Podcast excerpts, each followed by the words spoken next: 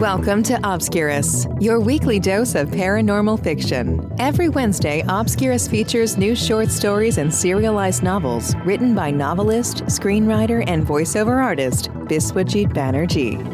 The realm of the paranormal stretches far beyond the usual horror story. So, while you'll get to listen to lots of ghost stories on this podcast, there will also be many tales of lesser known paranormal themes.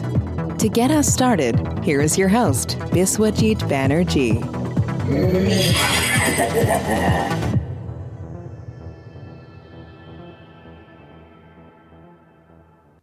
Hello and welcome to Obscurus.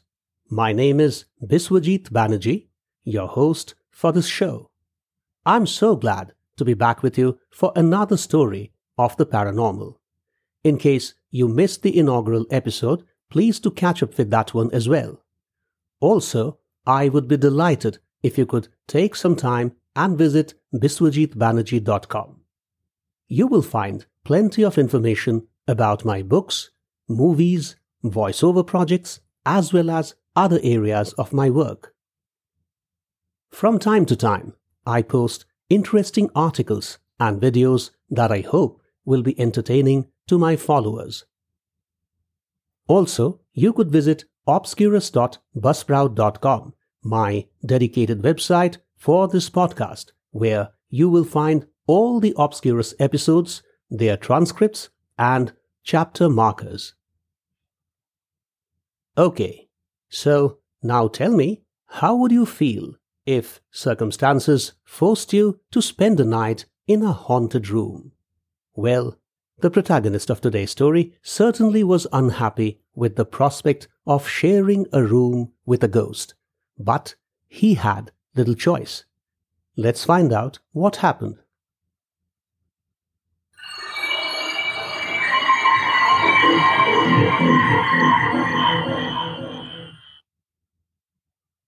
Eyes, written and performed by Biswajit Banerjee.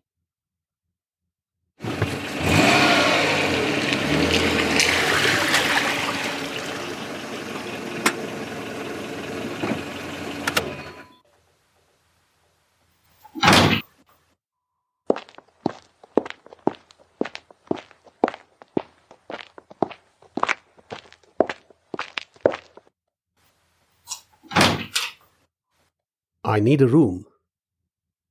Sorry, no rooms are available. What? No rooms?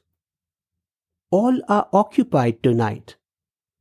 Any other hotel in this area? Shyam said. Well, just a far off guest house. How far? The boy thought for a while. Well, not less than a hundred miles. And the road is terrible. It is bumpy, and the rains must have made things worse. Look, you must make some arrangements for me. A small room will also do. The desk trembled before the boy could make a response. Within seconds, a cat, grey and ugly, jumped up on the counter.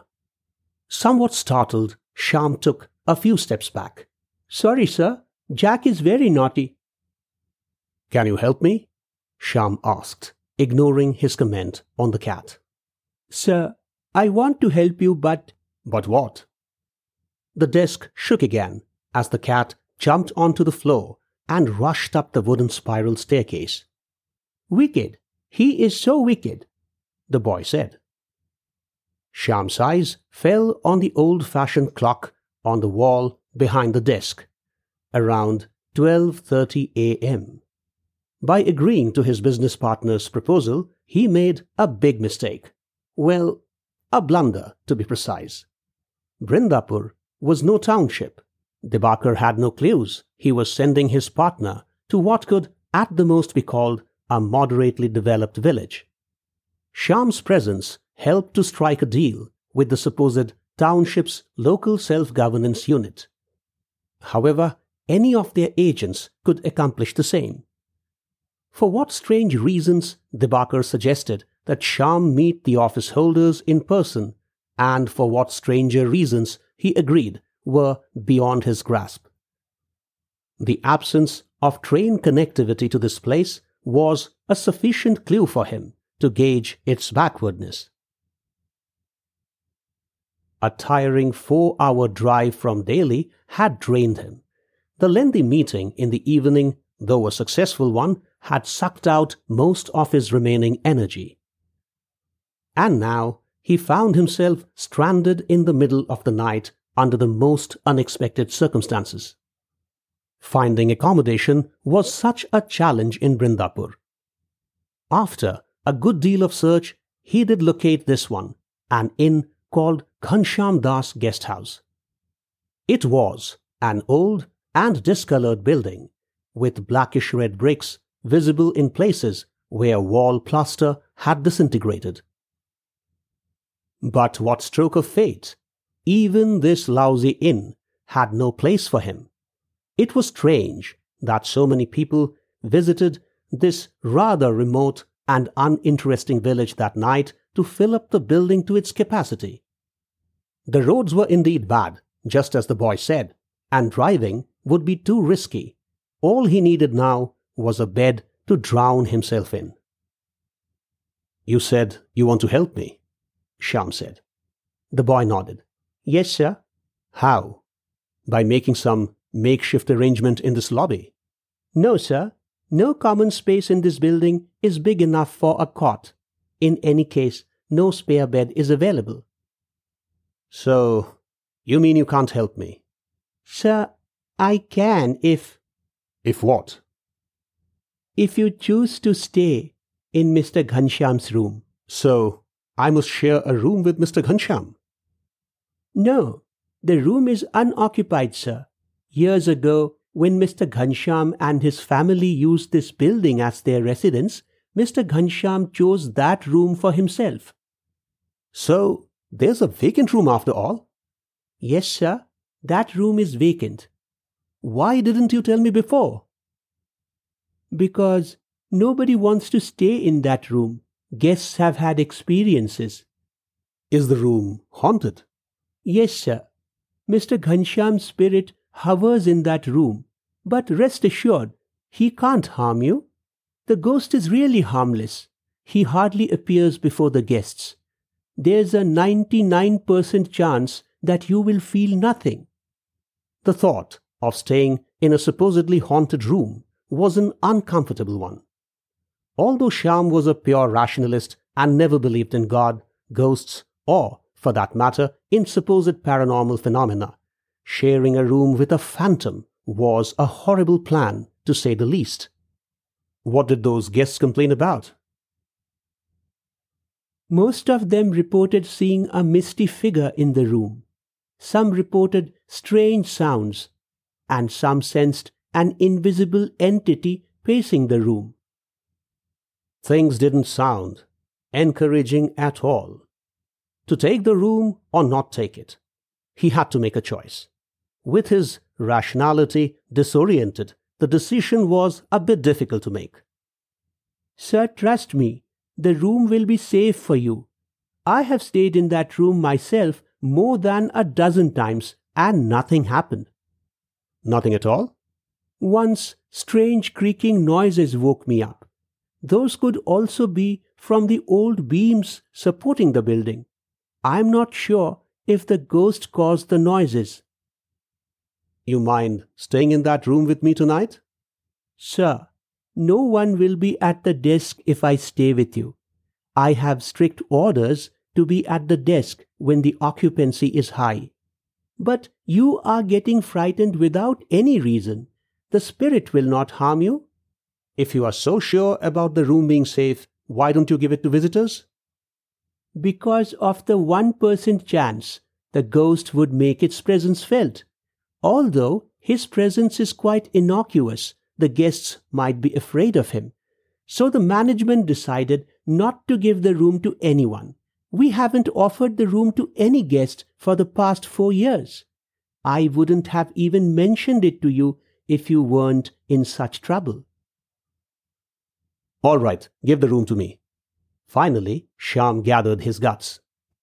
The boy entered Shyam's name and address in a register and took his signatures. Then he picked up Shyam's bag and said, Follow me, sir.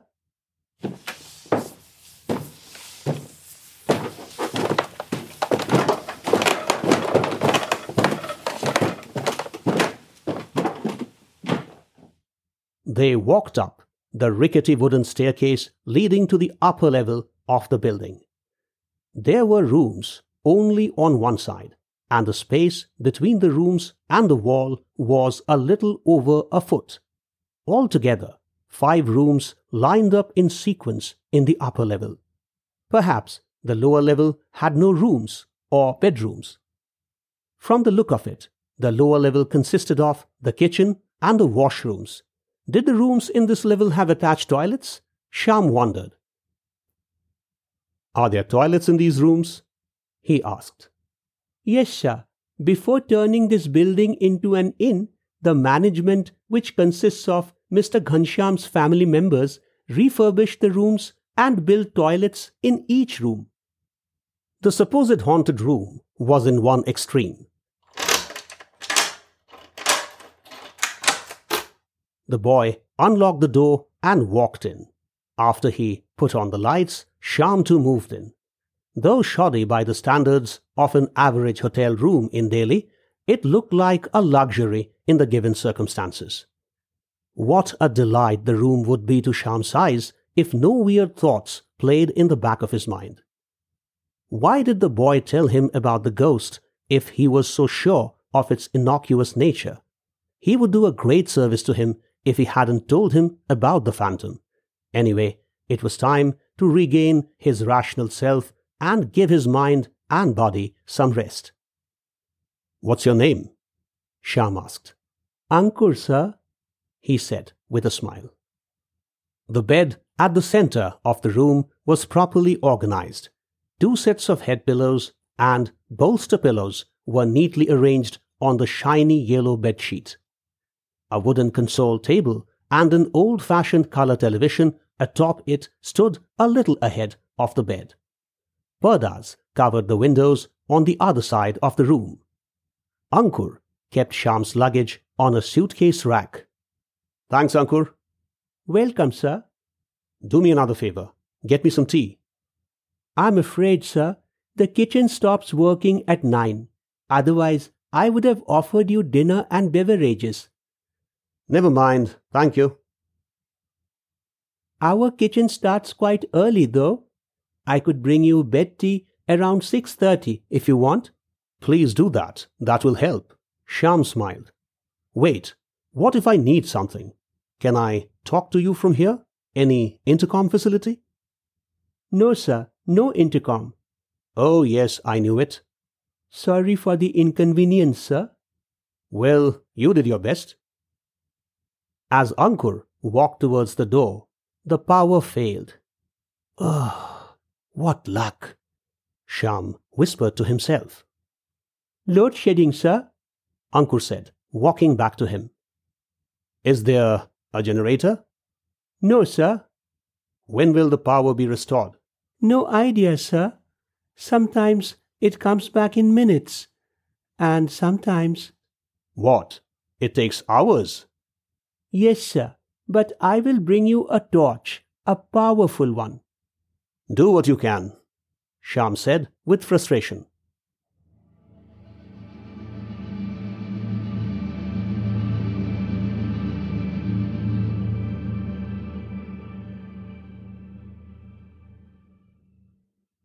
Sleep eluded Shyam despite the fatigue. By now, his pupils had adjusted to the semi dark conditions. Slowly, he moved his fingers next to the pillow to feel the torch to make sure it was there. Though he had drawn the curtains from over the windows, letting some light into the room, it was still pretty dark, and under the circumstances, the torch felt like great support. In case something weird happened, he would need the light to run out of the harm's way. Oh, negative thoughts again. He decided not to feed such frightening ideas. Nothing eerie was going to happen, and he would be just fine. Shyam made some positive mental suggestions. Then, however, the sequence of events since the time he arrived at the inn ran through his mind, causing new reasons for anxiety. Ankur's suggestion that all rooms were occupied, then his offer of the supposed haunted space, the power failure. Was a criminal plot under execution? Fear gripped him as he got up with the torch in his hand. The light of the torch helped him reach the door and he checked the latches. The door was locked. Then he walked to the window side to check. All were bolted. Was there some secret entrance to the room? He flashed the torch all over the walls. No, nothing. He could have been making too much of a simple thing. Perhaps he should now shun all anxiety and get some sleep. Before long, he was sleeping, but the anxieties kept his subconscious levels active. Every now and then, his slumber broke as his cautious eyes opened up to ensure everything was fine. Then the weird thing happened. While he was half asleep, he noticed some pressure on the bed's mattress. Someone, it appeared, was sitting on one corner of the bed. When the realization dawned on his conscious mind, he opened his eyes and got up with a start. Whoever it was had moved from the bed by now. Who's it? Shyam said in a voice choked by fear.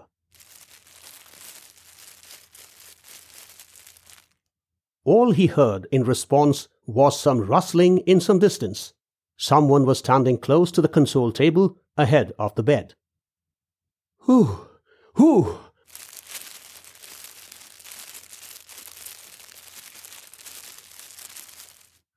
The rustling got more prominent. He quickly grabbed the torch and flashed it in the direction of the movements, but the torch slipped from his hand and rolled over to the floor. In the fraction of a second during which the torchlight lit up the area ahead, all Shyam saw was a hairy face with red eyes like cinders burning with rage. With his heart in his mouth, Shyam got up from the bed. Whoever or whatever it was made a sharp movement from the console table. The footsteps didn't sound like those of a man. The intruder must have been some astral entity. A ghost. Oh, yes, a ghost. The spirit of Mr. Ghanshyam Das. Spending another second in that room could be dangerous. He rushed towards the door with the torch in his hand.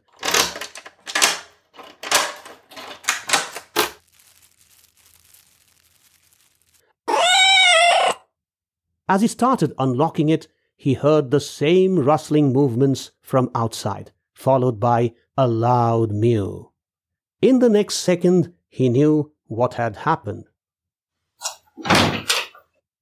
The door opened inwards as Shyam pulled the knob. Jack, the cat, moved away from Shyam, and within seconds he was running down the creaking spiral staircase. A smile appeared on Shyam's lips.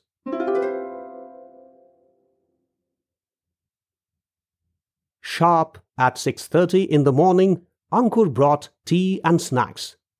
The morning rays through the window seemed to have washed away all the room's gloom and heaviness. Good morning, Ankur said with a smile. Good morning, Ankur.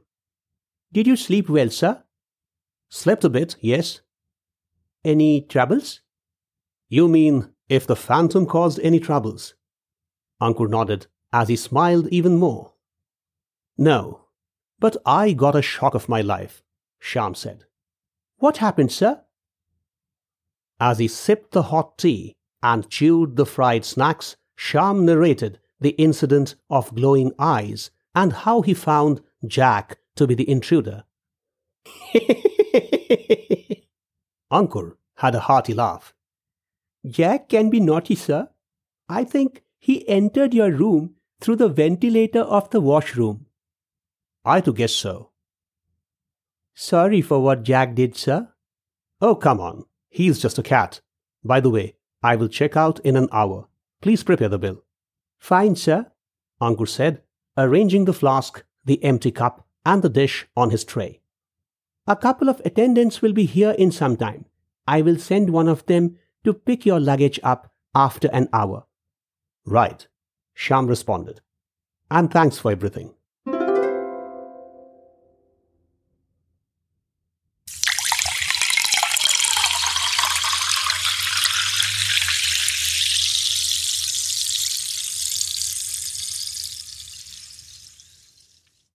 Later in the evening, when the partners met to celebrate the deal with a toast in a popular bar at Delhi's heart, Shyam narrated the night's adventure to Dibakar.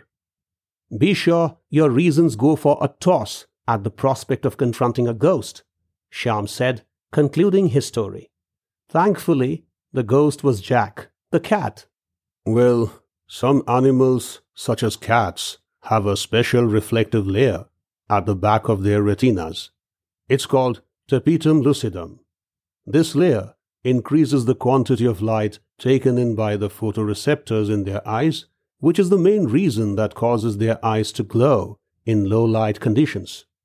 Wow, quite a piece of information, Dibakar. Don't forget, I majored in zoology. Oh, yes, indeed. Jack's tapetum lucidum gave me jitters for some time. But, Shyam, you spotted red eyes, right? Yes. Are you sure about that?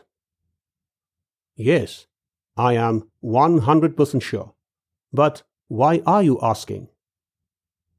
I see one problem with your narrative. Be clear, Dibakar. The tapetum lucidum of a cat does not reflect red light. Its eyes cannot appear red in the darkness or when light is flashed on it. Well, go on, Shyam said. If you saw red eyes, it couldn't have been a cat. If it were a cat, the glow would have been yellowish. Besides, you would see its glowing eyes even in the darkness. A cat's eyes do not need torchlight for glowing.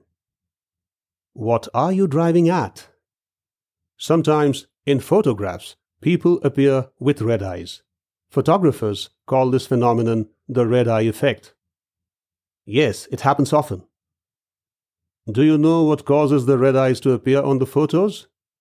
No, I'm not quite sure. When light from a camera flash enters a human eye, sometimes the pupil doesn't contract fast enough to stop the rays from reflecting off the blood vessels of a tissue called the choroid. In the resulting picture, you see people having red eyes. You think the night's experience had to do something with the red eye effect? The red eye effect gets captured on a photograph. I'm not sure if a human eye could experience such phenomenon when light is flashed on a man, or something like a man in front of it. You mean? Shyam didn't finish the sentence, for he knew what Dibakar meant. Thanks for listening to Obscurus. If you like what you heard, please subscribe and visit biswajitbanerjee.com for more information about Biswajit's books, movies, documentaries, and other creative pursuits. We shall see you next Wednesday with another episode of Obscurus. Till then, take care.